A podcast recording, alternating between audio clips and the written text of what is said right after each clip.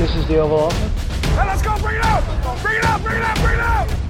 Somebody said, you know, this is uh, the greatest home court advantage that, that you could have, uh, have in this office. Hit anything that moves. We're playmakers, man. So that's the Oval Office.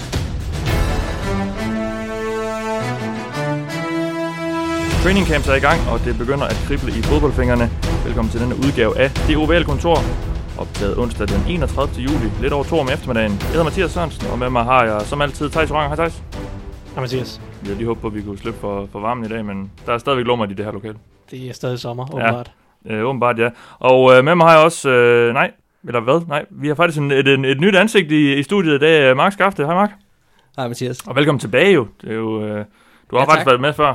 Ja, det har jeg. Det må være omkring et år siden, tror jeg. Vores øh, meget trofaste øh, lyttere vil vide, at du, du har været med før. Ja, det var, det var sidste sommer i hvert fald. Der sad vi hjemme i min lejlighed. Nu har vi øh, opgraderet lidt. I hvert fald fået et, øh, et eksternt studie, øh, eller skråstrej mødelokale, vi kan sidde i. Jeg skulle op Øhm, for varmen siden sidst. Også det er.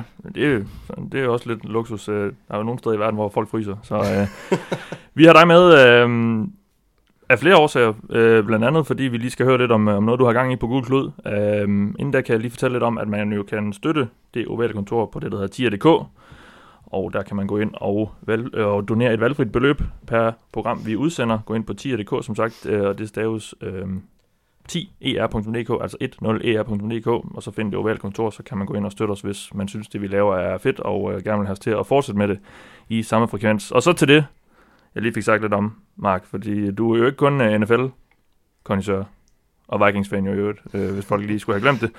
Øh, du har også en øh, forkærlighed for mad, Det har jeg, og, bestemt. og det har du valgt at kombinere med din øh, NFL-kærlighed også. Kan du ikke lige fortælle lidt om, hvad det er, dig og, og Claus Elming I har gået og rodet lidt med, og, og, snart, kan ud, og snart udkommer med os? Det kan jeg sagtens. Sidste år, der begyndte jeg at køre et koncept på, øh, på Gul Klud, der hedder madoptagter, som ligesom skulle være sådan en sjov anledning til hver øh, runde, øh, hvor der så blev lavet nogle opskrifter ud for to hold, jeg havde valgt, der skulle mødes. Altså amerikansk mad. Og de opskrifter blev så linket til på Gul klods side. Øh, og det gik sådan set ret godt, og jeg har været super glad for at lave det. Lave det sammen med en kammerat, der hedder Stefan. Øhm, og øh, så spurgte Elming, om øh, vi ikke havde lyst til at lave et, som en ekstern side, som, som kun havde med mad at gøre. Øhm, og det sagde vi ja til. Så det har vi sådan set arbejdet på lige siden. Øhm, jeg vil sige, at øh, jeg kommer stadig til at lave madoptagter på Gul Klud. Men alle opskrifterne kommer nu til at ligge på et andet site, øhm, som kommer til at hedde Eat My Sports. Og øh, derfra øh, vil man så opleve alle de opskrifter, der nu tidligere lå på Klud. Øhm, og så kommer alle de nye også der. Ja. Så man siger, øh, vi starter i år nu her op til sæsonen, øh, og der kommer det til at være med fokus på NFL. Men øh, som navnet på siden lidt siger, så kommer det også til øh, på sigt at handle om andre sportsgrene. Det er i hvert fald det, der er målet.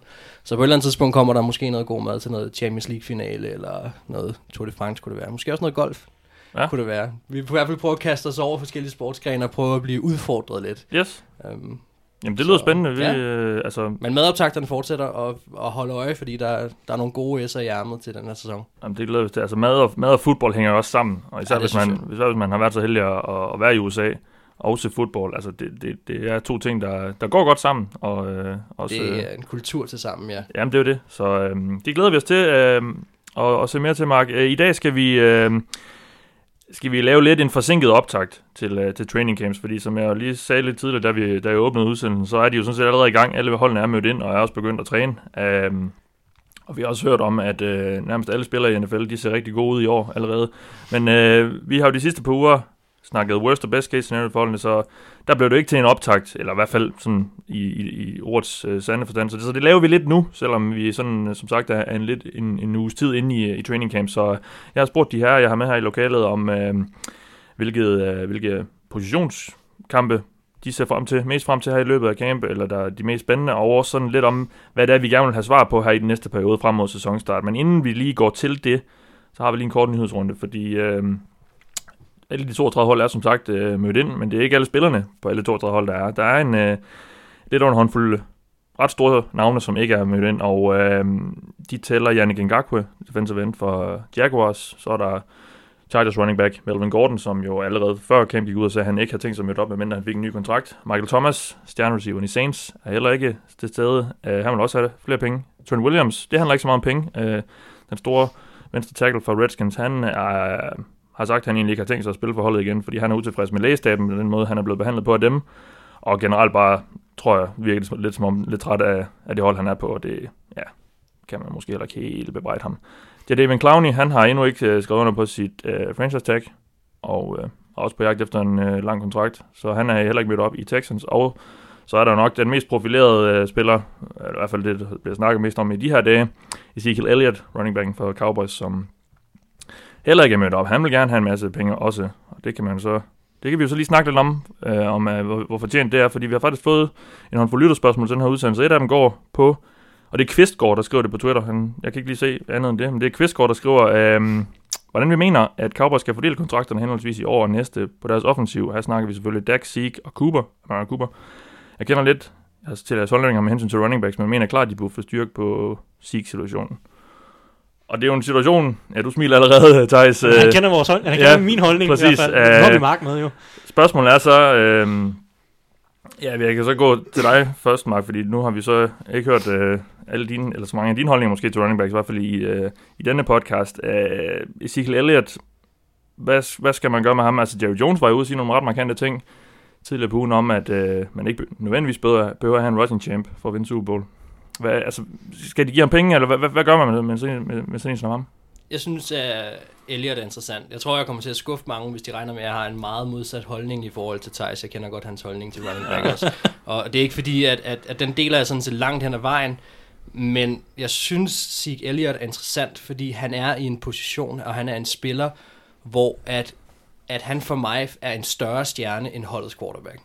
Jeg synes, hans, hans ansigt og hans persona er en langt større identitet for Cowboys, hvor øh, Dak Prescott er langt mere, nu snakker vi kun attitudemæssigt, og sådan, han er langt mere tilbagetrukken, og ikke, og har ikke den samme øh, superstjerne ability på godt og ondt, som Zeke har. Øhm, og det tror jeg også godt, Cowboys kan lide. Altså, jeg har været sådan, faktisk rimelig overrasket over, hvor klart de har været ude og melde ud, at, at, at, at det ikke nødvendigvis er, som du selv siger, at man behøver at have en running back for at være... Øh, for at blive Super Bowl champ. Jeg troede faktisk, at... stjerne running back, ja. Ja, ja lige præcis, ja. Um, jeg troede faktisk, at, at sådan en som Jerry Jones godt kunne være sådan lidt en loose cannon på det her, og så sige, fint om han sælger flere trøjer. Uh, så det er sådan set vigtigst for os. Og det kan også godt være, at det ender sådan. Det tror jeg, det gør. Ikke? Ja. Altså, og, og det er jeg heller ikke sikker på, nødvendigvis ud fra et forretningsperspektiv er en dog dårlig idé. Så tit man har hørt også i, i, hvad kan man sige, i normal fodbold om spillere, der er blevet skiftet klubber, og så har de allerede tjent deres, øh, deres løn hjem i trøjer, allerede inden de er, har nogensinde været på banen, ikke? Og Zeke, man tror ikke, man skal tage fejl, at han, han er et stor omdrejningspunkt for øh, Cowboys. Jeg kan ikke lade være med at tænke på, hvis nu ikke han havde haft alt det der off-the-field issues, som der har været, hvor meget i tvivl man så havde været, om de ville give ham den kontrakt nu. Jamen, det er jo det, man, man kan så sige, i forhold til fodbold for eksempel, altså NFL'erne har jo et vist beløb sat af til, til løn, og jo mere han skal have, jo mindre kan de andre jo så få. Og det, Det er, er jo så, det er jo så den måde, man, man fordeler ressourcerne på i, i NFL. Uh, jeg, altså det, det spil, Jerry Jones kører nu, er også, tror jeg også udelukkende, at han kører, fordi at de er i en kontraktforhandlingssituation, og han skal så vidt muligt forsøge at få øh, den til at, at være så billig som muligt, den kontrakt, og, og det er klart, at Elliot, han, han har det, den, modsatte, den modsatte ambition af Thijs. Altså, er, han, altså, nu, jeg sad og så det der NFL Network i går i, i mangel af bedre ting, han giver mig til, og der var han jo det helt store emne, um, og øh, overraskende mange af de, ja, jeg lavede så lige godstegn, øh, kloge hoveder, der sidder på NFL Network, de mente, at man skulle betale ham øh, alt det, han nu havde lyst til. Øh, jeg, jeg, jeg tror ikke, det er sådan, du har det, men, men er, man, er man i en situation her, hvor at han, fordi der bliver snakket meget om, at angrebet bygger op om ham, altså hvad, hvad, hvad gør man lige? Jamen, man forlænger ham ikke. Nej. Det, det, det gør man ikke. Man betaler, Slet ikke. Der, nej.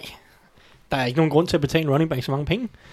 Det kan godt være, at det, det, er, selv, det er svært at finde en running back, der er lige så god som Ezekiel Elliott. Det er der ikke nogen, der betvivler. Det betvivler jeg heller ikke. Og det er også fedt at have en god running back, det, det er du jo også. Øh, Nå ja, men helt sikkert. Det er da klart sjovere at have Saquon Barkley og Ezekiel Elliott, end at have, jeg ved ikke, øh, Peyton Barber, som de har i uh, Buccaneers. Det er, ja. Ja. jo, det er jo klart sjovere, og de, og de er da også bedre, og de til, tilføjer der også mere værdi, end Peyton Barber gør for Buccaneers.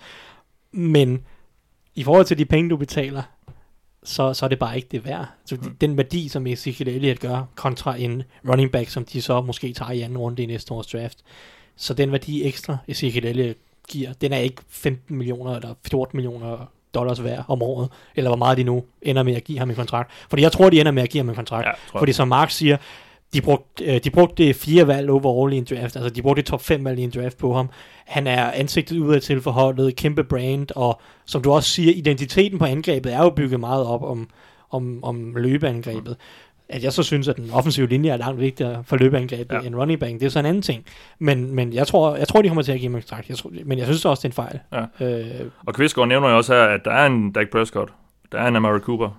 Der er en Byron Øh, Jones også, som, som Ja, nu, det, men nu det er så på angrebet. Det er så Øh, værd, ja. han under angrebet. Ja. Men altså, hvis jeg skulle tage de fire, inklusive By- Byron Jones, så vil jeg sige, Dak er den vigtigste, Byron Jones er den næstvigtigste, øh, Mm. så kommer Cooper, og så, og så Zeke Og så har du en. Jalen Smith øh, om et par år, Ja, ja, og, og han, så og, Leighton og jeg, vil Der tage, sige, at Jalen Smith er formentlig nærmest lige så vigtig som Amari Cooper måske uh, kunne blive det i hvert fald. Det, jeg venter stadig, altså Jalen Smith mig- venter stadig på det helt store gennembrud, som Ja. ser ud til at komme i år Ja, formentlig. ja, ja. Linebackeren der, Men, ja. øh, men lad os sådan, lege lidt med tanken i hvert Er fald. vi enige om, de lige har spillet lidt kispus også, og hentet Alfred Morris ind igen? Ja, men Ja. det tror jeg også, for, bare for at have en ekstra running back i, i game. Preseason, Det er det ja. helt sikkert, men jeg synes, det, det har også været nævnt sådan lidt for sjov, fordi han har jo trives bag den linje før og sådan noget, ikke? Og så sender man et signal til Sieg om, du tager ikke med om fint nok.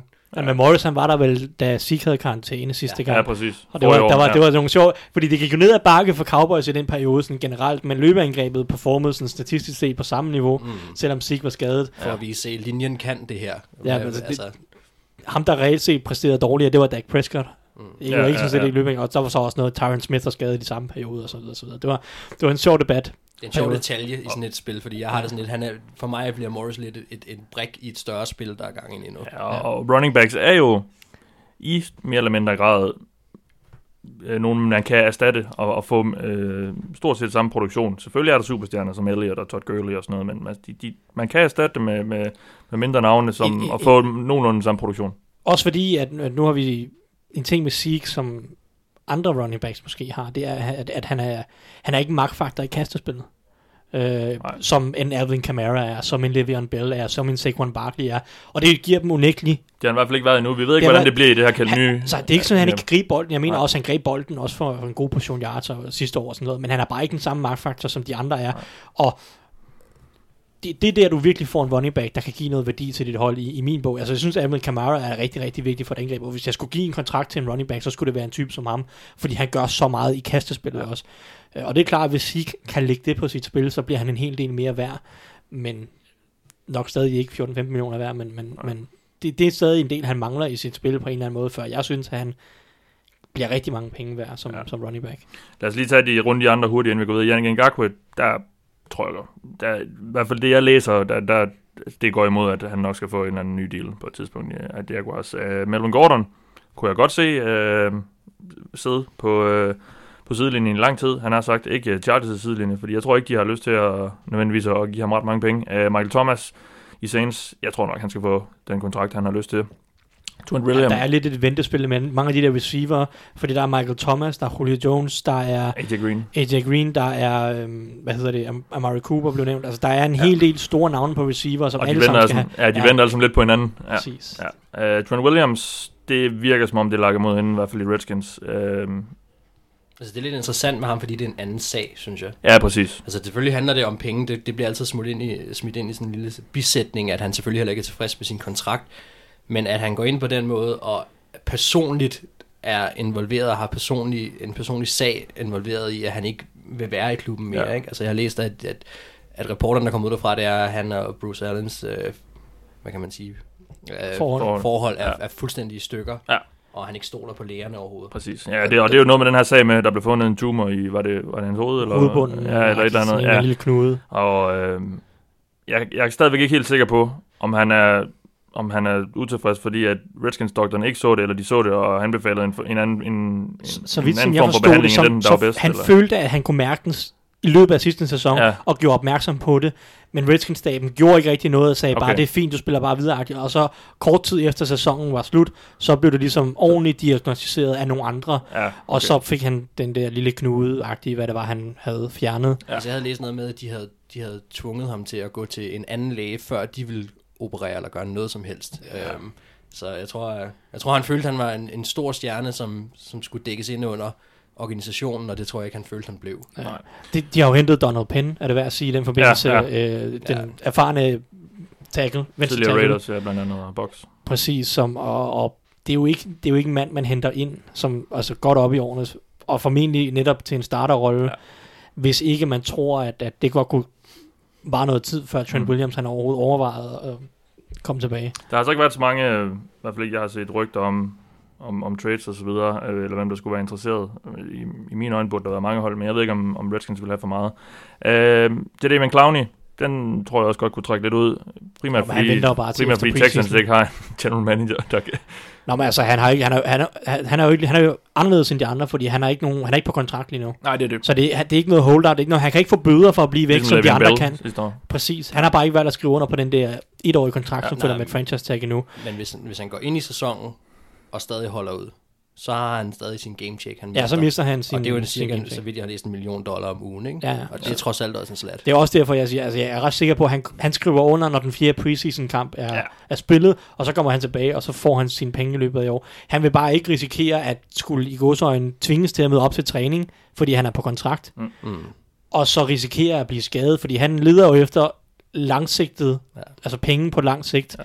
Og, og, og det er jo selvfølgelig klart, dem får han først næste forår, formentlig. Og, og, der vil han ikke risikere en skade i ubetydelige training camp træninger, som han jo sikkert føler, at han ikke har så meget brug for som nogle af de andre. Spørgsmålet er også, om, om han allerede nu tænker, om han selv er fremtiden i, i Texans, ikke? Altså fordi med det, der har været snak om med Bill O'Brien, hvis ikke han er så høj på ham, som, som der har været snak om, at, at, at, at han ikke er, så det er ikke, altså så spørgsmålet er, hvor meget personligt, altså om han bliver, om han tænker, det Ja. gider jeg ikke, altså jeg gider ikke møde op og, og netop risikere Nu må vi se, om skader Bill og så videre. O'Brien er der næste år. Det er jo det. Så er spørgsmålet så, hvem, hvem netop det går ud over, Ja, ikke? ja. Øhm, Der er selvfølgelig en sæson, der skal spilles. Det er jo det. Vi går til næste punkt. Uh, Mike Daniels, som vi snakker om i sidste uge, var blevet fyret i Packers. Han uh, har skrevet kontrakt med Detroit Lions, som efterhånden har en uh, rimelig sjov defensiv linje, vil jeg sige. Altså, var det ikke godt for ham, at han fandt sin Super Bowl contender? Jo, jeg ved ikke. For, jeg synes, det, men Du der, sagde det også i sidste uge, tror jeg, at du sagde, at, at du havde læst et eller andet sted, at han ville til en Super Bowl contender, og så tror jeg, vi sagde, ja, men det er lige indtil der kommer nogen med en stor pose penge. altså, ikke? han ja, var jo ja. på besøg hos Browns, og kunne bare ikke få det, at de ikke kunne få det Er til de at Super fungere. Bowl content? Ja, men jeg vil sige, der er større chance for Browns er en Lions er. Ja, det er måske nok. Nå, Øhm. ja. Men uh, i hvert fald uh, en, en, uh, en, en god defensiv linje efterhånden nu i, uh, i, i Lions, og nu har de måske også fået en der, der kan, der kan jagte quarterbacken. Jeg synes, det er interessant med, fordi jeg synes faktisk, det gik lidt under radaren om, da han blev fyret, om, om det var på god fod eller ej med Packers eller ej. Jeg synes egentlig, man havde en idé om, at om det var sgu nok egentlig sådan okay. Men så læste jeg, hvad han selv havde sagt til Detroit uh, Lions Free Press, og der har han sagt, at, uh, at han var uh, super, altså han takkede Gud for, at han var blevet uh, cuttet, fordi nu fik han endelig lov til at spille sammen med et defensivt geni. Og han, er, han har aldrig mødt, altså, øh, hvad hedder han, øh, Patricia. Patricia. Det er aldrig, fordi han har mødt Patricia, men han, men han på forhånd på den måde giver en, en kæphest til, uh, til hele Green Bay's uh, trænerstab, specielt ja. den defensive side, og så samtidig hylder Patricia, som han, han har set spille i Super Bowl, men aldrig har mødt ham eller kendt ham før. Ikke? Altså, Ja. ja. Ja, De det er er- sådan noget. Ja, så stikker de lidt til hinanden. jeg synes, det er sjovt. Ja. Og nu får han lov til at møde uh, Rodgers to gange om året. Det synes jeg også er sjovt. Og Vikings. Ja, ja. Ja, ja. Nå, øh, der, et par trænerforlængelser, vi lige kan nævne. John McVay, han har fået sig en ny kontrakt i øh, Rams. Jeg har været lidt forvirret over tallene, fordi der stod det jo en femårig forlængelse. Men den er til 2023. Altså, havde han så ud, udløb efter sidste år, eller? Det har jeg, det har jeg, jeg har, Der må være en fejl. jeg har aldrig kunne få de tal til at gå op. Øh, men han er i hvert fald under kontrakt nu til 2023. Øh, Rams-træneren, det er deres general manager, Les Snead også. Jeg læste noget med, at øh, Det var McVay-effekten, vel? På snit, tænker jeg. At de har valgt at holde de to sammen. Ja, præcis, ja. Og øhm, det var noget med McVay sidste år, var den øh, head coach i ligaen, der, der fik den laveste løn. Så det var måske også godt nok, at de lige fik, fik rettet det lidt til. Øh, og Mike Tomlin har også fået et år mere lagt på sin, sin kontrakt i, øh, i Pittsburgh. Thijs, hvad synes vi? Til McVay eller Tomlin. Så, Tomlin? Øh, det, det er fint nok. Det er sådan klassisk... Øh, det er nok mest bare for ikke at skabe uro omkring det, fordi Steelers forlænger altid kontrakten med Ja. træneren to år før den løber Ja. ud. Og hvis de ikke gjorde det i år, så ville det begynde at blive et, et samtaleemne om, at Mm. nu er der pres på, og nu skal der gøres noget. Så jeg tror Ja. bare egentlig mest bare, det er for at gøre, som de plejer, og så må vi se. Altså, Præcis. De De, har aldrig fyret en uh, træner i Super Bowl æren, nej. så de har så også kun haft tre. Ja, ja. Så, så det, det, er jo, det er jo nemt nok statistik at, at undgive. Nå, øh, med begyndelsen af training camp følger der også altid en række skader. Der har været en håndfuld af dem. Øh, Den mest bemærkelsesværdige er AJ Green, Bengals receiveren. Han øh, blev skadet, da de trænede, var det søndag eller mandag, øh, i Dayton i Ohio, som ikke er deres normale træningsbane. Det var sådan et sted, hvor NFL synes, de skulle træne i anledning af 100-års jubilæet, eller 100, den 100. sæson i NFL, øh, fordi øh, det var et af de første steder, der blev spillet øh, amerikansk fodbold. Og nu peger du lige på skærmen, hvad skal jeg... Nå, ja, okay. Adam Schefter, han har lige breaket, at øh, Saints og Michael Thomas er blevet enige om kontrakt. 5 år, 100 millioner. Så han fik sine 20 millioner om året. Dejlig, dejlig rundetal. Ja, ja, det er til at regne med. Jamen, så kan vi jo sætte kryds på den. Han vender nok snart tilbage så til træning. øhm, det gør AJ Green ikke, fordi han er som sagt skadet øh, øh, i anklen. Og øh, der var en masse udviklinger, eller skriverier om, hvor alvorligt det var. Nu viser det så, at øh, han har fået en, øh, en mindre operation, for lige at rydde lidt op i det, der var gået galt i anklen. Og øh, han nok i hvert fald misser en eller måske to øh, grundspilskampe. Så lidt et slag for, for Bengals. Og øh, ja, der har ikke været mange positive nyheder, vil jeg sige, de sidste par måneder for det hold. Så øh, Altså, må, må, jeg- må jeg lige sige noget omkring det her hurtigt? Øh, Ja. ja. omkring, og, og det er egentlig sådan rettet også lidt mod NFL, for jeg synes, det er interessant det her. Altså man kan sige sådan ren NFL-historisk, ikke så mødes de der i Dayton, fordi at i 1920, der bliver den første, det man refererer til som den første NFL-kamp nogensinde spillet, ikke? Ja. Mod Dayton Triangles og Columbus øh, Panhandles, tror jeg de hedder. okay. ja. Øhm, og øh, det foregår i en park, som i dag hedder Triangle Park. Og i forbindelse med det her 100 år, som, som NFL kører helt vanvittigt på, så, øh, så siger det fint nok, at vi vil gerne bygge en turf-bane øh, bane i den park, og så vil vi have Bengals til at træne der, fordi de træner ret tæt på i forvejen. Mm. Øhm, Så finder nogle indianer ud af, der ligger ja, så finder man nemlig ud af, at der ligger nogle, der er nogle uh, Native Americans Ja. ja. sider, som, eller hvad hedder det, begravelsesider, som byen så vælger at sige, fint nok, den kamp vil vi ikke gå ind i, Ja. ja. I får lov til at træne hos universitetet. Og så er der så meget øh, kritik af den bane, de kommer til at spille på, på det universitet. Og Bengals-trænerne er ude at sige det, og nu kan man sige, når man ser skaden, han, han vælter øh, ind med Ja, det har ikke noget med banen at gøre. så nødvendigvis har det ikke noget med banen Nej, at gøre. er- Men alene bare det det, det synes jeg, at, at, at NFL vælger at sige, jamen det er vigtigt for os at repræsentere det her 100 Ja. ja. års, så I skal ind og spille ligegyldigt hvad. Og sidste år, der rykkede man en kamp fra Mexico på grund af dårlige forhold. Mm. Men de må gerne træne på dem, når det er, det handler Ja. om NFL's produkter. Altså, jeg synes, der er nogle spørgsmål ved det der, som er sådan, man kan sige, fint nok, nu har det ikke måske noget med den skade at gøre, men, men det er, jeg synes ikke, det ser godt ud for NFL, at man, at man presser øh, spillerne ud i sådan en show, som Nej. det går ud og bliver. De er heller ikke blevet presset, Bengals. De havde mulighed for at sige nej øh. Ja. for, for, til at træne der. Øh, og øh, jeg læste også øh, en historie netop om det der med, om det var banens skyld eller ej. Det, både øh, Bengals selv, og jeg ved ikke også, om det, om det var Green også selv, der har sagt det, men altså, det, det, det er ikke banen. Det er, fordi han, han, øh, han lander i akavet, og så... Øh, ja, Ja, ja, det er rigtigt. Han så, så, ikke, så, altså, det, er, det er blevet slået fast, at, at det ikke er banens skyld, men, Nej. men det, at de ikke træner under optimale forhold, er totalt langt ude. Men det har heller ikke holdt mig. nogen af, af flere, har jeg set, af Bengals øh, trænere fra alligevel at skulle have det ud mellem sidebenene, at banen Ja. ja. var heller ikke optimal. Nej, nej, men det er Øh. også under al kritik, at et NFL-hold ikke kan finde et ordentligt sted at træne. Øh, Ja. Det er totalt øh, amatøragtigt. Så, øh. Nå, nok om det. LJ Collier, han er en af de andre markante skader, eller er blevet ramt af en af de andre markante skader. Første rundevalget for Seahawks. Han har også fået en skade i anklen. Øh, den er nok ikke, virker ikke til at være lige så seriøs som AJ Greens, men han misser preseason, og det er jo måske ikke så fedt for Så en, hvad for en rookie. Hvad kommer der til at ske med Green? Fordi jeg, jeg sidder og tænker på, at han er i kontraktår. Ja, vi har også fået et spørgsmål fra Jonas Mark, om der er et realistisk scenarie, spørger han, øh, hvor Packers samler AJ Green op og giver Rodgers lidt mere tiltrængt legetøj. Og til det er mit svar bare nej. Jeg ved ikke, om det er Packers, der gør det, men jeg synes, Han faktisk, ryger ingen steder. jeg synes faktisk ikke, det er så urealistisk, som det måske kunne have været. Og det er det. Han, er, han, han har været, han har været, jamen det, det, ja, jeg ved ikke, om det er fordi... De trader ham ikke. Det gør de ikke. Det, ja. Nej, men det kan godt være, at de ikke gør det, men jeg synes faktisk, at, at det der på et tidspunkt var en, en 100% udelukket ting, er rykket ned på omkring i hvert fald en 80. Mm. Fordi han var skadet sidste del af året, og nu er han blevet skadet igen her i foden, og man kan sige, at anklen, den er jo den er rimelig vigtig for den position, han spiller. Så lad os nu sige, at de ikke skynder, og skynder sig at få ham tilbage. Så skal han, jeg ved godt, at han har haft nogle fremragende sæsoner. Men han skal stadigvæk vise, at han er, hvad er han nu, 31 år? Ja. Han ikke har tabt Han bliver skridt, 31 i dag. Ja, og han ikke hverken har tabt et skridt eller noget som helst andet, når han kommer tilbage. Og så skal de vurdere efter sæsonen, eller måske allerede herinde, om, om de har lyst til at betale ham så mange penge, som han står til at skulle få. Jeg, Ja, ja. Jeg, jeg er ikke sikker på, at... Altså, det ved jeg ikke. Jeg, hvis jeg skulle satse, så ville jeg ikke sige, at han blev traded, men jeg synes, det er blevet langt mere sandsynligt, at de kunne finde på at gøre det. Han bliver ikke traded. Jamen, de kategoriske nej kommer mest, fordi Bengals er sådan lidt en konservativ organisation, ja. der, og han har været så, så stor en profil og Præcis. frontfigur på holdet i mange Ja. år, at, at Bengals, det, er bare, det vil bare være så så ukarakteristisk for dem. Ja, og de er ikke i uh, tank mode. Altså, der er ikke noget, der hedder tank for dem. Altså, der, altså sådan, Nej, nej, det som vi så med Browns, med bare at, at skibbe alle ja, assets ud. må jeg så spørge, bør de overveje at Så trade det er ham? jo det, der er interessant, ja. ja. For, fordi det kan godt være, de ikke gør Ja, men du siger, ja, de, det Ja. bør de. Men det, det gør de ikke. Nej.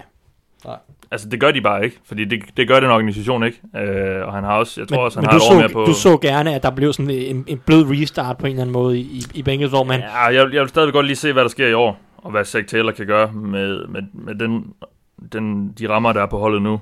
Fordi øh, er det nu positivt, så, øh, så synes jeg ikke, man skal rive noget ned. Øh, men, men går de nu øh, 4 og 12 eller sådan noget, så, så, er, jeg, så er jeg for det. Altså, men øh, jeg, jeg, jeg tror også, og det tror jeg også, det virker som om, at holdet har det sådan, at nu tager man lige et år, hvor man ser, hvad kan Zach Taylor med det øh, materiale, der er der nu. Øh, og det er også derfor, jeg er meget skråsikker på, at AJ Green ikke ryger nogen steder. Øh, I hvert fald ikke på den her side af sæsonen. Altså man kan sige, hvis de, siger, hvis de giver op på Dalton i hvert fald, Ja. så giver det vel ikke så meget mening at have en aldrende A.T. Green. Nej, det er så også det. Men, øh, og derfor tror jeg netop også, at de, de, de bruger i år på lige at se, hvad det er, de har. Så, nå. Det var nyhedsrunden. Lad os komme i gang med det, vi har sat os ned for. Øhm, jeg har spurgt jer, hvilke camp battles vi, ser, vi, vi ser frem til, øh, og det kan man så oversætte til positionskampe, hvis man skal snakke dansk, og det skal vi jo helst. Øhm, Mark, vil du ikke lige nævne din, øh, din første, som du øh, er lidt spændt på at se her i, øh, i training camp-perioden? Jo, jeg har valgt at, øh, jeg har valgt at skrive øh, Redskins quarterbacks. Og øh, det tror jeg bestemt ikke er den eneste af, men jeg synes bare, at det er en super funky gruppe, som vi har løvende der. Jeg synes, der er rigtig Ja. mange klubber, der burde have. Øh, man burde have sådan nogle øh, quarterback battles hvert år. Altså man har øh, Case Keenum, The Journeyman, som Ja. løber rundt. Man har Colt McCoy, som er en tidligere backup Texas helt, som lugter blod for at kunne være potentielt starter. Og så Dwayne Haskins, som er sådan en første runde rookie. Det bliver jo aldrig mere øh, spændende end første runde øh, quarterback rookies, ikke? Um, og så er det, som jeg er interesseret i at se, det er, øh, en ting er, hvad er det rigtige at gøre? Altså starter man en, en, en rookie quarterback for tidligt, og, og jeg, jeg tænker, at det man hører fra øh, camp nu her, det er, at, at sådan en som Cole McCoy, han skulle imponere øh, fint, og de er, det er muligvis af ham, og så en gang med Malekinum, og så kommer den alligevel sådan lidt med, med Haskins, og man, jeg tænker sådan lidt, Redskins har lige investeret en masse penge i Landon Collins, så har de en profil på, øh, på forsvaret, de vil åbenbart ikke helt erkende, at, at sæsonen potentielt er død, og så, altså før den overhovedet er begyndt, og så har man en, en træner i Gruden, som sidder, og, og spørgsmålet er, hvor meget han mærker varmen under sædet. Altså det, det er virkelig det, jeg er interesseret i, fordi jeg tænker, hvis han mærker den rigtig meget, og tænker, jeg bliver nødt til at, at kaste Haskins ind i det, for at se, hvad kan der blive ud af det her? Kan jeg redde min egen øh, popo Ja. ved at kaste ham ind i noget? Eller vil jeg gøre det øh, fornuftigt? Jeg synes, det være fornuftigt at tage en af de mere etablerede quarterbacks, og lade Haskins sidde i, gerne en sæson, øh, og lære systemet, lære NFL, og, og så på et tidspunkt øh, gå ind og overtage øh, franchise, overtage styrepinden. Ja. Og det synes jeg faktisk er, det synes jeg faktisk er rigtig spændende, fordi mm. at, at der er den, synes jeg, altså det, der er den mulighed, at Gruden jamen, simpelthen siger, jamen, øh, vi kaster terningerne, og det har lige så meget noget med mit job at gøre, og som alt muligt andet at gøre. Vi skal have noget pustet, noget liv i det her. Uh, Alex Schmidt sidder et eller andet sted ude i en eller anden kulisse, og, og vi ved ikke noget, nu skal, vi, nu skal vi have vendt den her skude, og så gør man noget drastisk, og så sætter man bare Haskins ind. Ja. Så jeg er spændt på at se, hvad de gør, og det er derfor, vi vil følge dem rigtig meget, den her, hvad, hvordan ender det depth chart med at se ud. Ja. Øhm, Jeg, jeg, tror, jeg tror personligt, det bliver Haskins, fordi jeg tror, det, det er det eneste, der kan redde Jack Grudens øh, job. Øhm, ja, det er det. hvis han kan få ham til at ligne en quarterback. Øhm. Nå, Thijs, en, øh, en camp battle for dig. Jamen, jeg har taget øhm, Seattle Seahawks wide receiver gruppe. Ja, Fordi øhm, Doug Baldwin er åbenlyst... den er også funky. Den er også funky. Der er også mange sjove typer. Ja. Um, Doug Baldwin er selvfølgelig, har selvfølgelig stoppet karrieren, så der er en del pladser åbne. Tyler Lockett er selvfølgelig øh, en af starterne, men der skal selv i et løbetungt angreb, plejer de at bruge tre wide receiver en hel del. Så øh, der skal nogle andre wide wide receiver til, og det er selvfølgelig klart, at meget af fokus ligger på draftens, et, et af draftens helt store samtaleemner, øh, DK Metcalf, øh, som jeg var jo ikke personligt en kæmpe stor fan, men han har uanset været en sjov type at følge, og han har jo nogle unikke talenter, uden tvivl. Øh, så jeg glæder mig rigtig meget til at se, hvad han ligesom kan komme med. Forlyderne fra camp er, at, at han gør det godt, og han øh, netop er umanerlig hurtig. Ja. Øh, men det vidste vi jo godt. Så nu det handler det også om, hvad, om han kan overføre det på en eller anden måde til banen. Så jeg glæder mig til at se hans konkurrence med, nogle af de andre typer, fordi de har et par lidt mere erfarne. De har Jaron Brown, som er blevet talt meget op i perioder i offseason her, som er en er 29-årig Tidligere wireless, Cardinals, ikke? tidligere Cardinals Ja. i, i fem sæsoner. Aldrig rigtig fået et gennembrud, og har været sådan lidt en fjerde receiver mange år. Øh, Han greb for, for 166 yards for Seahawks sidste år, så det er jo et stort navn. Han er blevet talt lidt op. Øh, så har de David Moore, som er gået ind i sit tredje sæson, tidligere undrafted free agent. Han greb sidste år 45 yards, og lignede egentlig noget, noget rimelig spændende. Han gjorde nogle meget fine ting, og, og som sæsonen skred frem, blev mere og mere øh, fremtrædende på det her hold. Øh, så jeg vil sige nok, det er nok dem, der har den primære konkurrence, og så fjerde rundevalget øh, Gary Jennings, som jeg, så vidt som jeg kan forstå, ikke tror, jeg har trænet endnu på grund af en mindre skade, så, så han er lidt en ubekendt. Men, men der er, altså det, det, det er vel at mærke navne, som skal kæmpe om at være Seahawks wide receiver 2. Ja. Og det er heller ikke, fordi de har en tight end, der griber mange bolde. Så der er virkelig nogle af dem her, der potentielt kan få en meget fremtrædende rolle i den kommende sæson for Seahawks, og bare generelt gribe mange bolde. Og det er klart, at, Metcalf er nok det største navn, og ham man måske i Seattle håber på, kan blive ham, der Mm. træder, træder i karakter. Men altså, David Moore, Jaron Brown, Gary Jennings, de draftede også en i syvende runde, som det er måske ikke så meget, man kan forvente fra ham, men, men øh, han hedder John Urs, Ursua, og Ursua på Okay, dansk. ja, okay. Øh, Så, sure. Ja. Ursua. Ja. Så altså, der er en del navne der, og der er måske også undrafted free agents, der kan, der kan overraske og, Ja. og vinde en rolle der. Men jeg synes, der er, der er mange bolde oppe i luften, og jeg synes, det bliver interessant, fordi de har også nogle sjove typer netop i, i Metcalf. Ja. Så, så jeg glæder mig til at se, hvad de gør, men nu er det klart, at Seahawks er ikke øh, en offensiv, øh, offensiv kaste mastodont, men øh, det, bliver, det bliver interessant at se i preseason, hvordan Ja. ja. det spiller ud. Ej, jeg glæder mig til at se Metcalf. Også han, er, han var bare så hyped i, i draftprocessen der, og så også fordi de, de, det er jo sådan lidt et uh, dink-dunk uh, kastangreb, det der. Så, Ja, så- med, altså, med så de måske- dybe skud, med mange sagtens- dybe skud og sådan Han kunne noget. sagtens få mega stor succes ved bare at kunne løbe lige ud. Ja. Ja. Altså, det, det, det, Det er det, det, det er da muligt. Ja. Så, det, så det, det bliver sjovt at se. Han er en freak, og, og det, det kan man ikke tage fra ham. Så Jeg så, han har lært at løbe en slant her for nylig. Det, det er flot. Altså. Ja. Så, skal han bare overføre det til kampen. han og- udvikler sig kampen lidt. Ja. Nå, øh, Nej, ifølge Pete Carroll kan han jo løbe hele rulletræet. Okay, ja, ja, det er fint. Men det er jo, det er jo preseason snak. Helt sikkert, helt sikkert. Øh, nå, Mark, en, øh, en øh, positionskamp for dig, du også øh, ser frem til. Ja, øh, jeg har valgt at kigge på Eagles cornerback-gruppe. Øh, og det har jeg gjort, fordi at øh, Eagles for mig lige nu er øh, min personlige favorit til at gå i Super Bowl. Øh, og jeg synes langt hen ad vejen, at de har det, det bedste rosters overhovedet i NFL. Øh, og jeg tror sådan set også, de kan slå de fleste AFC-hold, skulle det komme til det i en Super Bowl. Men der er et punkt for mig, som, som, kan, som bliver super afgørende. Selvfølgelig er det, at Carson Wentz præsterer, men, men det er, at de får styr på den cornerback-gruppe, fordi den, der var altså piv åbent hele sidste sæson mm. i den bagerste del af forsvaret. Og de blev selvfølgelig ramt af skader, men det blev bare meget tydeligt, øh, hvor, øh, hvor langt niveau fald der var til de backups, de nu engang havde. Øh, så det kan blive fuldstændig afgørende, og de var jo kun heldige at komme med sidste år i Wildcard. Øh, det der er ved det er, det er sådan lidt en virvar af spillere, synes jeg, der er i, i deres cornerback-gruppe. Øh, Ronald Darby kommer tilbage. Øh, det er sådan lidt, bliver han klar til U1, bliver han ikke klar til U1? Jeg synes, der har været sådan lidt forskellige meldinger omkring det. Han kommer tilbage, men han bør i hvert fald være nummer et, medmindre hans skade virkelig Ja. har, har gjort noget specielt. Og så har man sådan en som uh, Russell Douglas, som jeg tænker er deres umiddelbare nummer to. Um, og så er det det der med, hvad skal der se, ske på tredje og slot, øh, øh, som slot corner. Og der har jeg sådan lidt, at for mig, der bør sådan en spiller som Jalen Mills blive cuttet og sendt øh, på porten. Og så bør det være sådan noget som Avante Maddox eller Sidney Jones, som kommer til at kæmpe om den plads. Men til gengæld så er der en spændende spiller i sådan en, som der hedder Crevon LeBlanc, som kom ind, og mange Eagles-fans, og måske også Saints-fans, vil huske ham fra, fra sidste, øh, sidste års slutspil, hvor han interceptede øh, Drew Brees.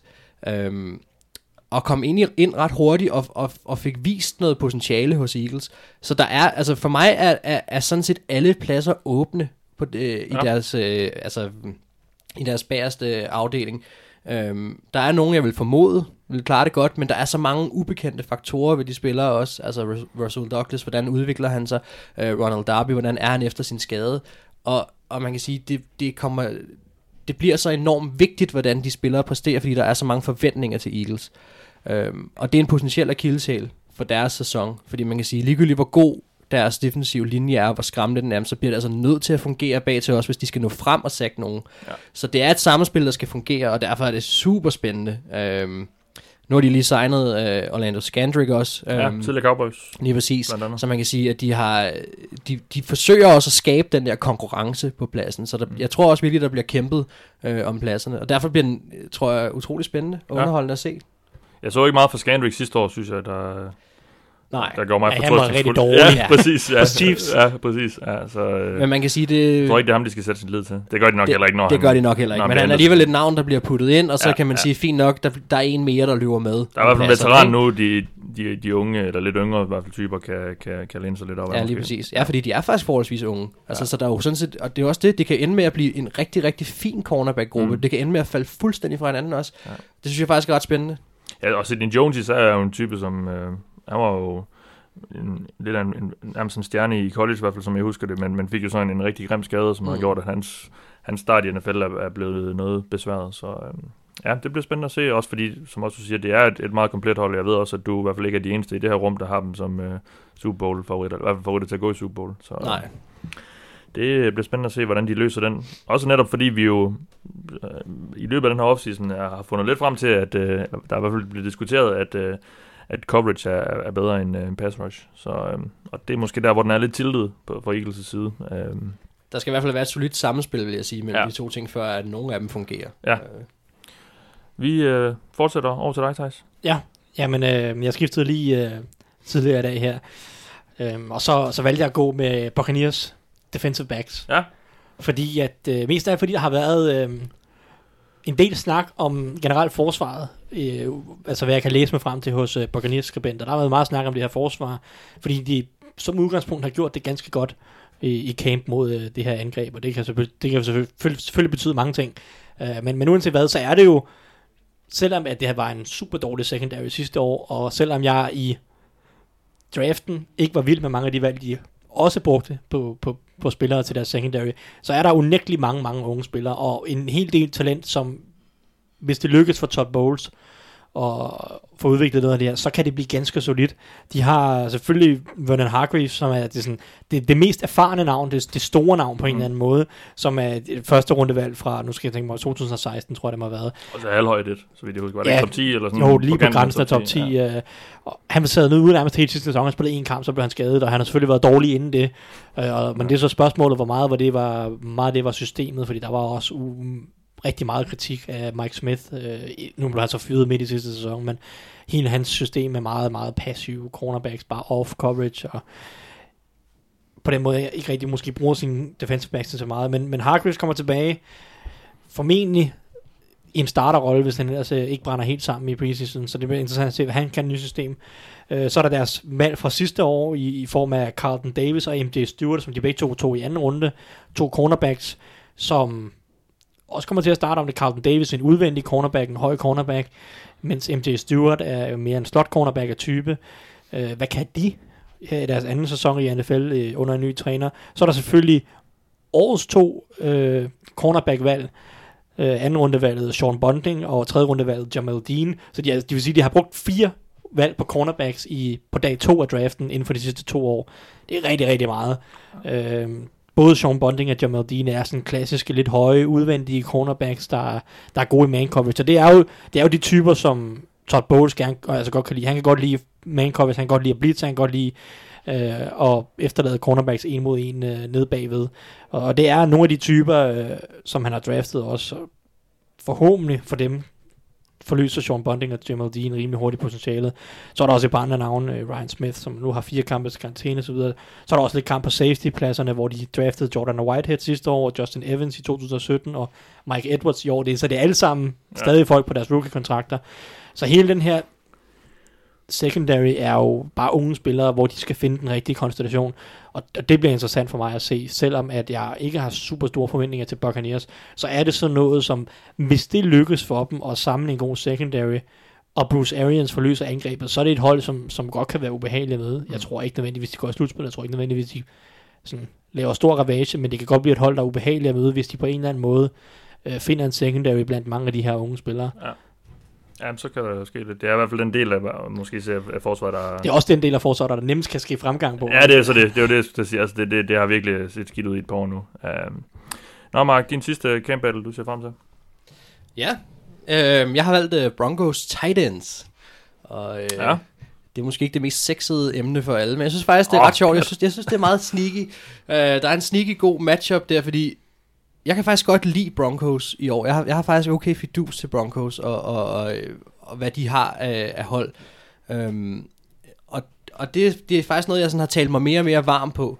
Øh, og jeg har fundet ud af det, at noget af nøglen til det er faktisk, hvordan øh, deres tight ends kommer til at, at, at agere i angrebet. Fordi hvis det her Joe Flacco-projekt skal på nogen måde lykkes, så skal tight endsene få succes. Uh, fordi Flacco kan man virkelig snakke om en quarterback, der har været afhængig af sine tight ends, uh, specielt i Ravens, og uh, generelt det bare, altså man kan sige, de fleste quarterbacks er glade for deres tight ends, men jeg synes Flacco er værd at fremhæve. Uh, og der er nogle, nogle spændende spillere. Uh, vi har manden med det flatterende navn, Jake Butt, uh, som uh, har... Altså, han, til posi- positionen. ja. han, øh, han sad ude i sin første rookie-sæson, og har tidligere faktisk været ramt af de her ACL-skader også tidligere. Ja, han har Altså, været inden meget skadet. Så han har været rigtig meget skadet, ja. ja. Øh, men alligevel, så, så, så var han i sidste sæson på vej tilbage og lignede en, der skulle til at være starter, og man tænkte, okay, fint nok, måske begynder de at finde stabilitet igen på den her plads. Og så er han skadet igen. Han er tilbage nu, og han siger, jamen, øh, jeg har det perfekt, der er ingen setbacks og så videre, jeg kommer frisk ind til camp. Fint, spændende at se. Så har de Jeff Højerman, som har været sådan, han har været der siden 2016, og, det, og han er den, han, i den her kamp, der kommer han til at være ham, der ligesom har lidt mere erfaring, og måske sige, på papiret den oplagte starter, måske alene bare på grund af NFL-erfaring, ikke? Ja. Og han, han blev selvfølgelig kendt i, øh, i sidste sæson, fordi han havde en kamp mod Texans, hvor han greb, jeg tror det var 10 ud af 11 bolde og nappede touchdown også. Ikke? Så mm. der er måske alligevel et par stykker i Broncos, der stadig kan huske hans efternavn, når han griber bolde. Og så har vi det her nye rookie-fænomen, Noah Fant, som jeg er helt vild med. Altså, jeg første glæder runde i år. Ja, Ja. første runde. Jeg glæder mig så meget til at se ham, og han er eksplosiv og en potentiel touchdown-maskine. Altså, jeg er virkelig spændt på at se, hvad han kan i NFL. Øh, men igen, jeg er også rigtig spændt på, fordi det- det er ikke altid lige nemt for tight ends at omstille sig fra college og så til NFL, fordi de skal trods alt øh, lære en del systemer, og de skal både blokere, og de skal være receiver, og der er masser af ting, de skal nå øh, og lære, så det er slet ikke sikkert, at vi kommer til at se hans fulde potentiale i år. Men det er jeg rigtig spændt på at se. Jeg er rigtig spændt på at se, hvordan de tre vil øh, kæmpe med hinanden, og jeg er rigtig spændt på, hvordan Broncos offense kommer til at se ud. Kommer de til at køre to tight ends? Kommer de, køre, kommer de til at køre triple tight ends på noget tidspunkt? Hvad kommer de til at gøre? Øhm, og jeg synes faktisk, der ligger en sneaky god duel i det der, øh, imellem de tre der. Fordi umiddelbart vil jeg tro, at sådan en som Noah Fant efter noget tid, altså allerede nu her i sæsonen, vil blive klar nummer et, og måske endda op til sæsonen. Men, men man skal bare ikke øh, underkende, hvor svært det kan være for en rookie at omstille sig. Og, og det er spændt på at se. Så det har jeg tænkt mig at følge.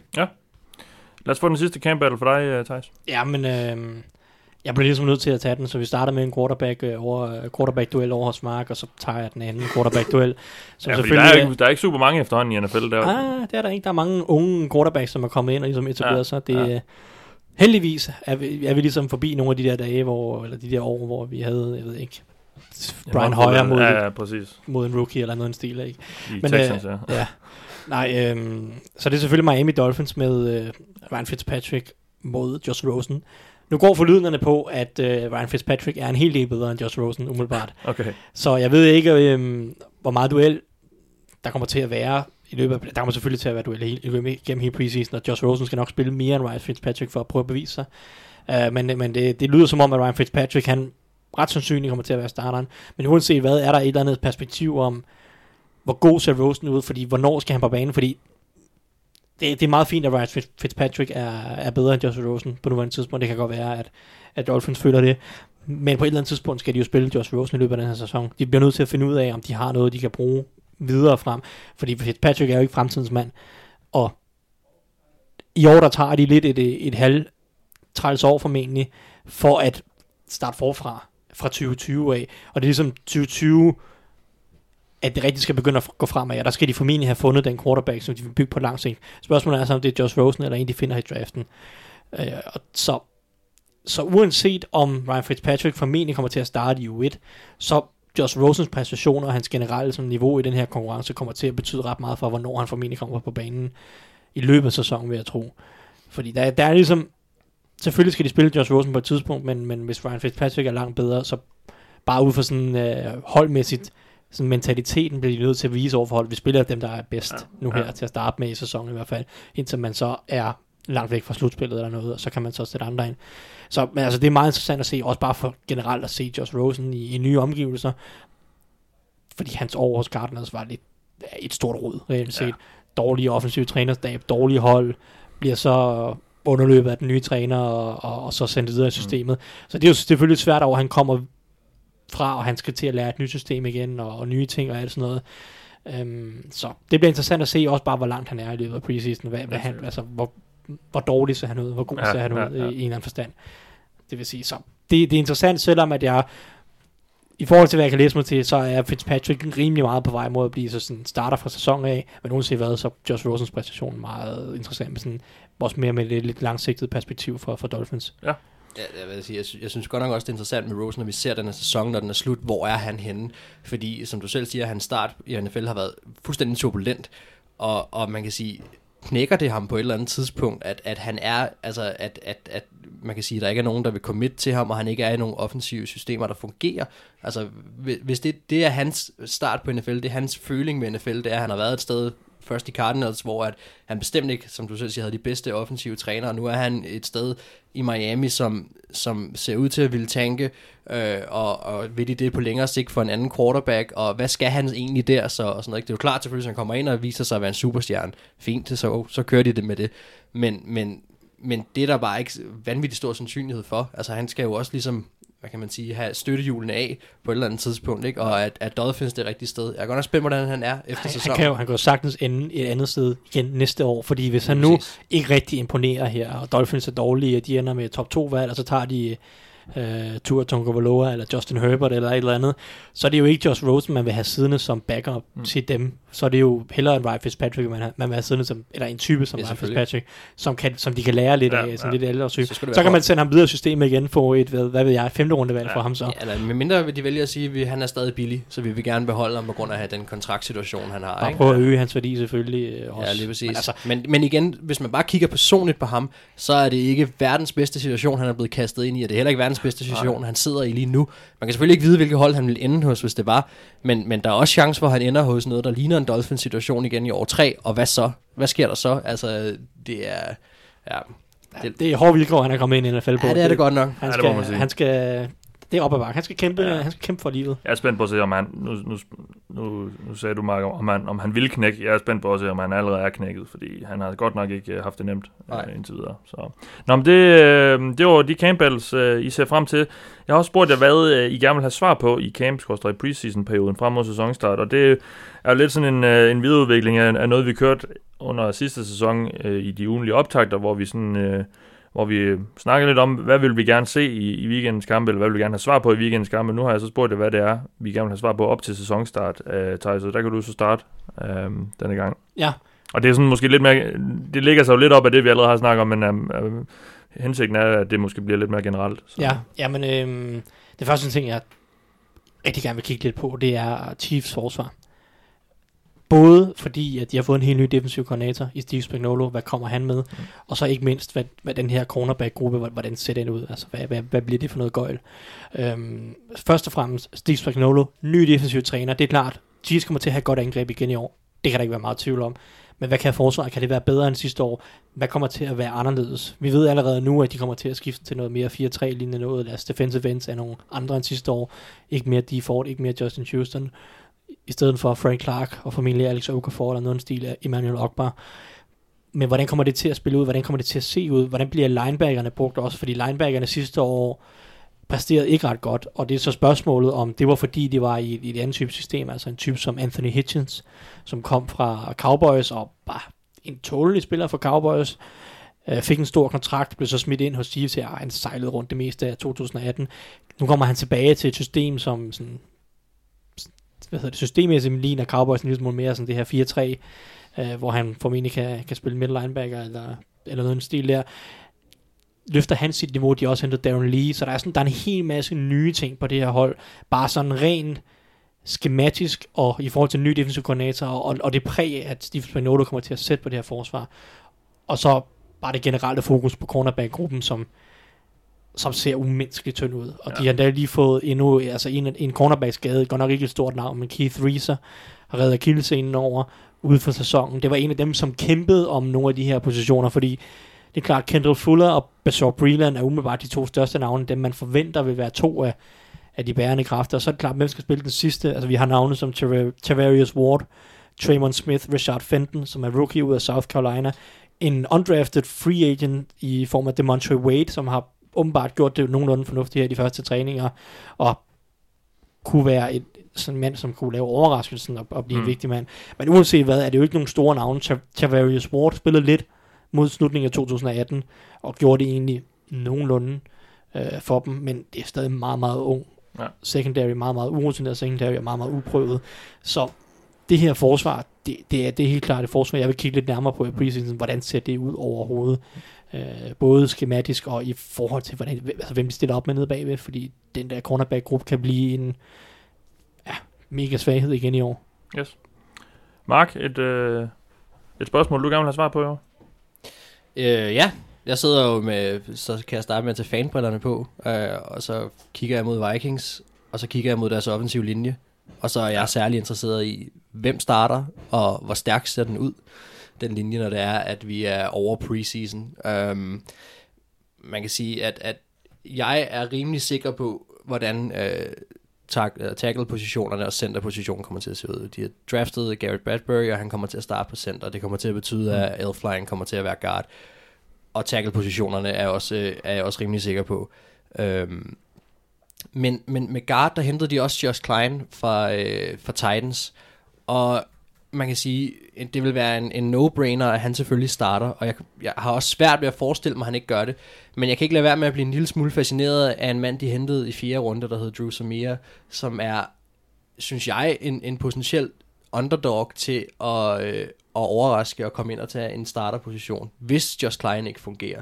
Fordi man kan sige, at det, der er interessant ved, ved Drew Samir, det er, at han er, øh, han er ung, øh, og han er hurtig, og så er han, når man ser ham, øh, det man læser om ham, og det man ser på, øh, på øh, hvad hedder det, film, det er, at han er god ned ad banen til at blokere, altså når det, når det bliver åbent. Øh, og hvis, og hvis øh, hvad hedder det, øh, altså han er ideel til det der zone tunge angreb, som Vikings potentielt vil køre. Det ja. forestiller man sig i hvert fald, at de vil. Og Josh Klein var altså ikke nogen øh, fisk i vandet i Titans sidste år, da de kørte noget lignende. Øh, og man kan sige, det som han måske har hentet ind for Klein, det er selvfølgelig at skulle skabe noget stabilitet og være en leder for nogle af de unge spillere. Derfor tror jeg også, at han kommer til at starte. Men, men sådan en som Drew Samir skal man ikke øh, underkende, og jeg tror faktisk, at, at, at det kommer til at sige rigtig meget om Vikings kommende angreb, hvem der bliver starterne på linjen. Øh, fordi hvis de vælger at køre med Drew Samir på en af guard positionerne, så betyder det, at det bliver altså voldsomt øh, zonetungt øh, angreb, de kommer til at køre. Og det tror jeg sådan set bliver rigtig underholdende. Øhm, så man kan sige, for mit vedkommende er det, øh, det er jo interessant med den offensive linje, fordi Vikings er igen i år et potentielt rigtig godt hold. Ja. Men de har Jeg bare holdt dem lidt tilbage jo også. Altså, de det er en kæmpe akilleshæl. Ja. og man kan sige, hvis, hvis deres succes skal, skal, skal, hvad hedder det, skal fyldes, jamen, så er det, at, at den offensive linje, det skal ligesom sprede sig. Deres succes skal sprede sig som sådan nogle små ringe i vandet til resten af holdet. Det vil være det, der kommer til at få det hele til at fungere. Øh, og investeringen med Kirk Cousins også øh, begynder at vise sig og sådan nogle ting. Det duer ikke, at der ikke er en offensiv linje Nej. omkring det. Så man kan sige, det både som fan, men sådan set også som øh, generelt NFL-interesseret, så er, så er Vikings et stort hold, og hvis, man, hvis de skal have nogen succes i år, så handler det om, hvordan kommer den offensive linje til at se ud. Ja. Så, øh, så det vil være det, jeg kigger på under preseason. Hvem får snaps, hvem får ikke snaps, øh, og, og kan vi potentielt få en overraskelse med en formodet starter, som, som ender med at blive backup. Fra en offensiv linje til en anden, eller hvad, Thijs? Ja, og det, det, jeg ved egentlig Den har vi snakket lidt om i orden her. Jamen, jamen, det er sådan lidt, øh, der er lidt sådan ambivalent. Jeg ved faktisk ikke, om jeg har lyst til at se det. Men, men jeg, jeg, vil- jeg vil, fordi øh, jeg kan simpelthen ikke lade være med at, at gro lidt ved det, jeg læser omkring Texans training camp. Og det er efter sigende, at øh, årets første rundevalg, Titus Howard, han øh, først og fremmest prøves på guard. Okay. Hvilket Blev efterlader... draftet som tackle. Blev, han, er, jo- han var tackle i college. Ja. Øh, hvilket, men men det, det mest problematiske potentielt, det er, det efterlader en camp battle på venstre tackle mellem Julian Davenport, som var en katastrofe sidste år, Ja. ja. og Matt Khalil, som har været en katastrofe hele sin karriere. Ja. Ja. Det ved Mark alt om. Han har været, var rookie-sæsonen, den var tålelig, men så alt derefter for Matt Khalil har været ja. også en katastrofe. Så den der venstre... Ja, jeg, ja, jeg ved ikke, hvad jeg skal sige til det. Jeg bliver bare nødt til at... Jeg vil kigge lidt på det, det her. Den Det er her så synd for offensive det, det, er potentielt, og nu snakker vi om Trent Williams i starten, ikke? Texans, de Ja, bør jo simpelthen ja, smide de næste ja. 10 års første rundevalg efter Trent Williams. Please, bare red det Sean Ja, Watson. helt, ja. Den Nej. har også været snakket meget om, den der. Ja. Ja, den, den, den skal de i hvert fald prøve at undersøge Texans. Det vil give så meget. Og det er ikke det, altså, fordi det vil være fint nok, hvis Titus Howard er en god guard, så er han en god guard, og det er så fint. Uh, det, er ikke, det er ikke det, det handler om. Det handler om, at jeg er bange for den der venstre tackle, hvis ja. Titus Howard ikke kan gå ind og opgradere den. Fordi at det, nu er han ind på guard, og det er så for at spille i stedet for Senio Clemente, og det er så også, fair nok, Clemente er ikke nogen fantastisk spiller, men jeg synes, at venstre tackle var et større problem, end Senio, Senio Clemente var sidste år.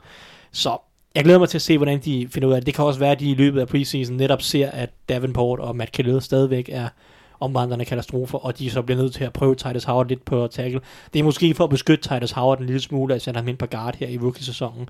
Noget, man har set før. Laramie Thompson startede også på samme måde i Dolphins, øh, med, med at man startede ham, prøvede ham som, som guard til at starte med, og så rykkede han lidt frem og tilbage i løbet af de første nærmest to år af sin karriere.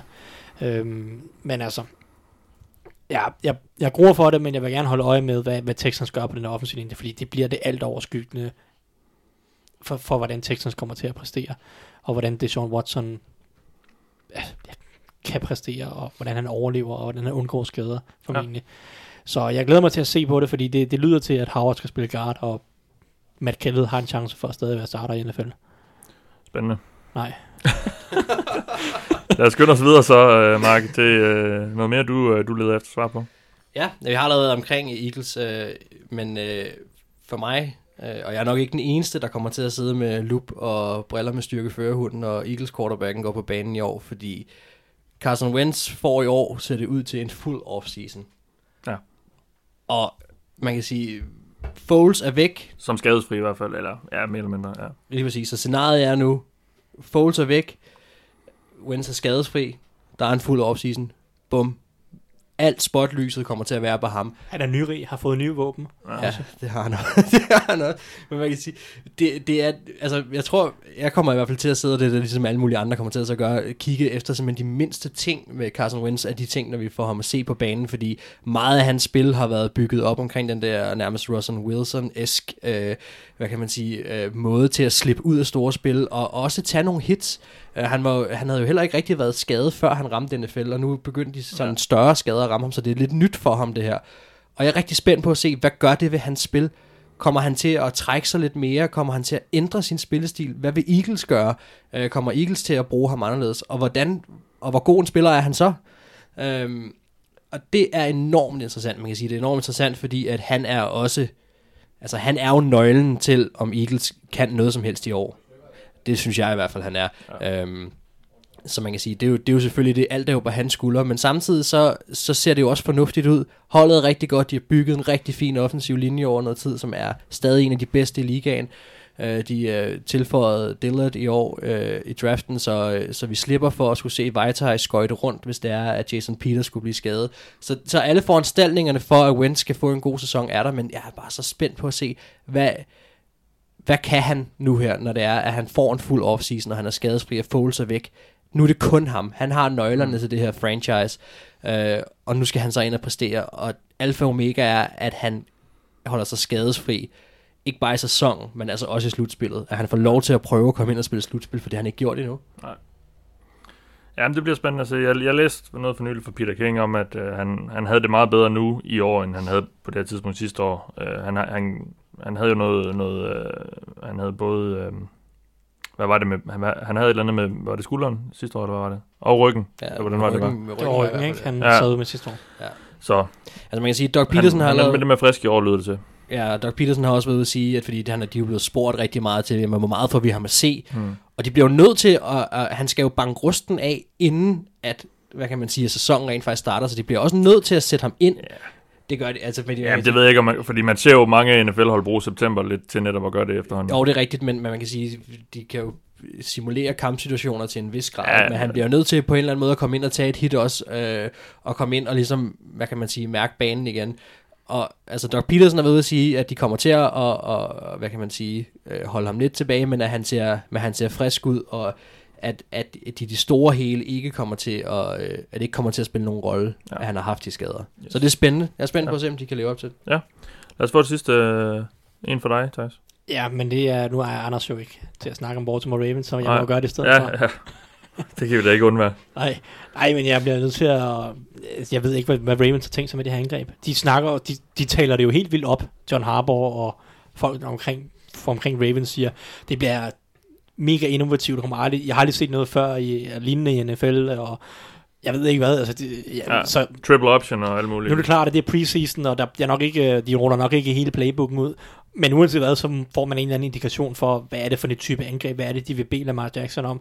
Fordi vi, sad, vi har siddet og snakket om, at man kan ikke tage lige så mange hits som sidste år. Og så hører jeg John Harbaugh sige, at der blev snakket om en eller anden rekord med, hvor mange rushes en quarterback Ja. har en sæson. Cam Newton mener, jeg har rekorden for sådan noget 100, han har 160 rushes, rushes mm. eller noget stil. Så, så er John Harbaugh ude at sige, I will take the over. Ja, Ikke? Altså, ja, ja.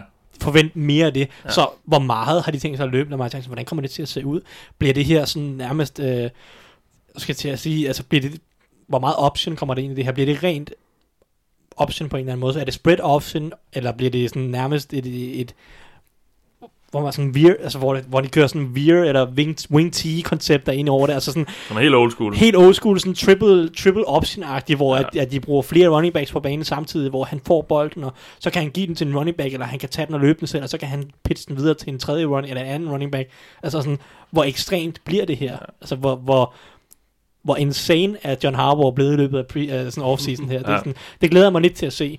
Fordi jeg, jeg forventer ikke, at det bliver triple option-agtigt angreb. I hvert fald ikke ret meget. Det godt være, de har par enkelte spil, men det havde Panthers også sidste år øh, med Cam Newton og Christian McCaffrey. Synes også, man har hørt noget med i hvert fald to tight ends på banen og sådan noget. Ja, ja, det er klart, og, der, og de kommer til at køre mange. De bliver jo ikke rent det ene, eller rent det andet, eller rent Nej. det, det, det tredje eller fjerde, og så videre.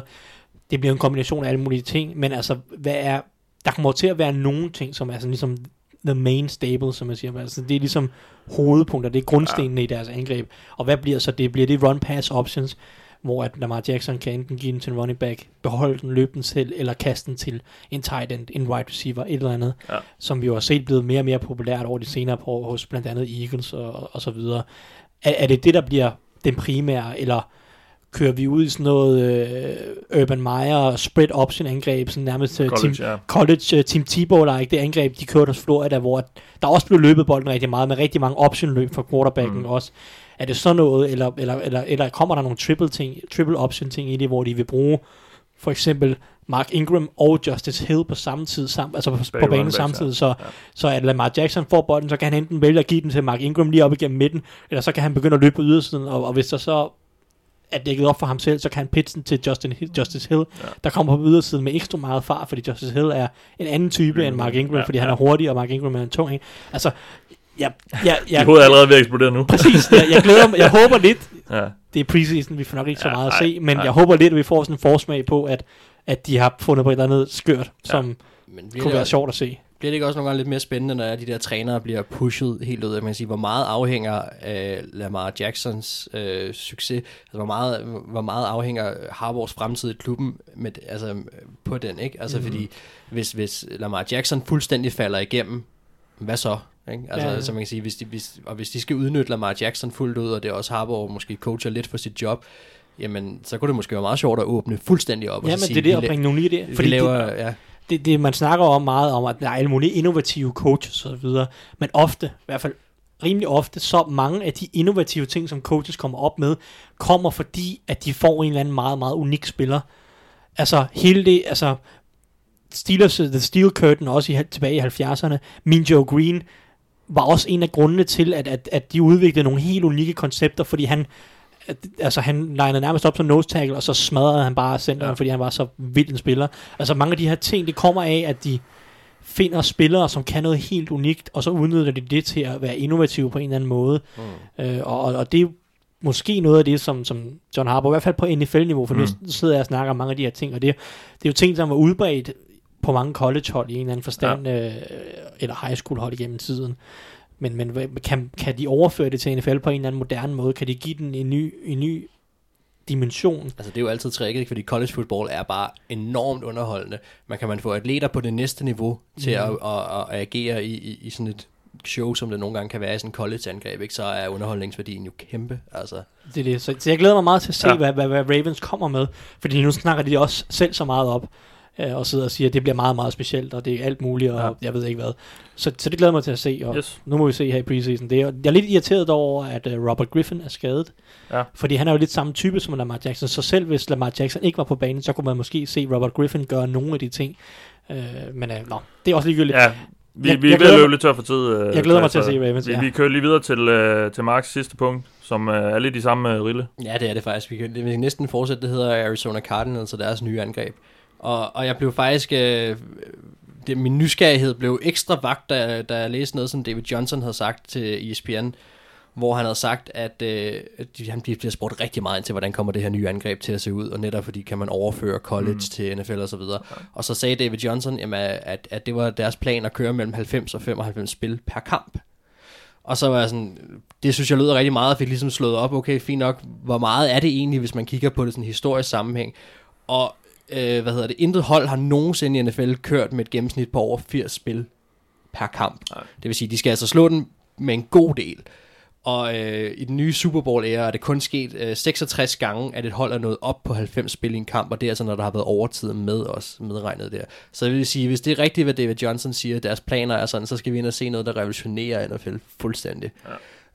Der kan man snart så sige, fint nok, jamen har Cardinals altså mandskabet til det. Det kan godt være, at de har ideen om, at, at, at det er det her, de vil. Og det er måske også fint nok at sætte ambitionerne højt. Uh, jeg tror, det bliver rigtig, rigtig svært, fordi det er jo heller ikke noget, de helt, helt selv kan styre. Altså, det, de er ligesom et andet hold på banen også, der skal, der skal tillade, at den måde, de spiller på, også til en vis grad kan lade sig gøre. Um, men derfor bliver det stadigvæk super spændende at se, fordi at, at man aner intet om det jo. Man aner intet om, hvad det er, de vil. Der, der er en masse formodninger, og jeg er så spændt på, hvad får vi at se i preseason. Åbner de en lille smule op for den godtepose, eller gør de ikke? For vi det første, det rigtige angreb at se week 1 af, af regular season. Altså, de bliver jo nødt til, fordi hvis de vil det her, jeg læste øh, deres center, uh, Shipley, han havde sagt til, på en anden podcast, uh, The Pat, Ma- uh, Pat McAfee Show, at uh, de ville være i 99% af tiden, ville de være i shotgun uh, i det nye angreb.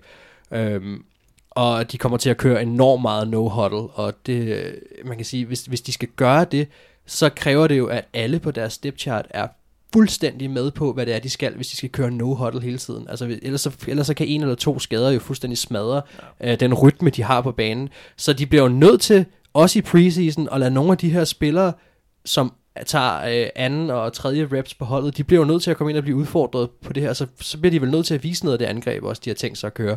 Ellers så virker det jo ikke. Altså, hvis de gemmer det til starterne, og starterne får lov til at spille, og første skade kommer, jamen, så, så er der grus i maskineriet, fordi hvad så?